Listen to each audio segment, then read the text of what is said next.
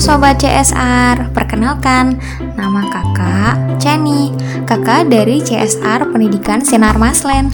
Kak Chani akan berbagi cerita setiap hari Senin pukul 8. Nah, sekarang kita dengerin yuk ceritanya.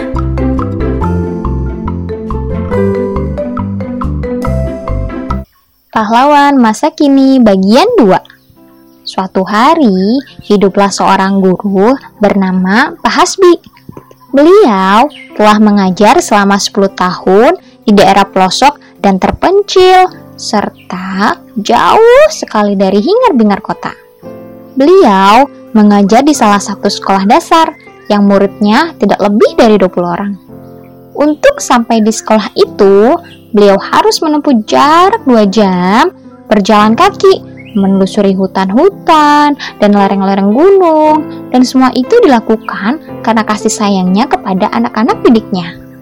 Semua itu dilakukannya hampir setiap hari. Beliau rela tinggal jauh dari keluarganya demi mengabdikan diri untuk terus mengajar dan menyebarkan kebaikan untuk siswa-siswa tercintanya. Hingga pada suatu hari, sekolah tempat Pak Hasbi mengajar akan menyambut upacara kemerdekaan Republik Indonesia. Beliau berjanji akan datang ke sekolah dan merayakan bersama dengan anak-anak. Kring! Bunyi jam menunjukkan pukul 5 pagi. Menandakan Pak Hasbi harus segera bangun dari tidurnya yang nyenyak. Beliau segera bangkit dari tidurnya serta segera bersiap-siap untuk berangkat ke sekolah. Berbekal nasi dan sebotol air minum, memulai langkah Pak Hasbi untuk segera bertemu dengan anak-anak didiknya. Wah, aku harus cepat-cepat ke sekolah agar murid-muridku tidak lama menungguku, ujar Pak Hasbi dalam hati. Langkah-langkah kecilnya menembus dinginnya udara pagi di hutan kala itu. Beberapa kali ia beristirahat dan memakan sebagian bekal makanannya. Ketika di tengah perjalanan, sepatunya tiba-tiba rusak. Ya ampun, mengapa ini terjadi di saat aku harus cepat ke sekolah? Umar Pak Hasbi di perjalanan. Akhirnya, beliau mengganti dengan sendalnya yang sedikit rusuh dan melanjutkan perjalanannya.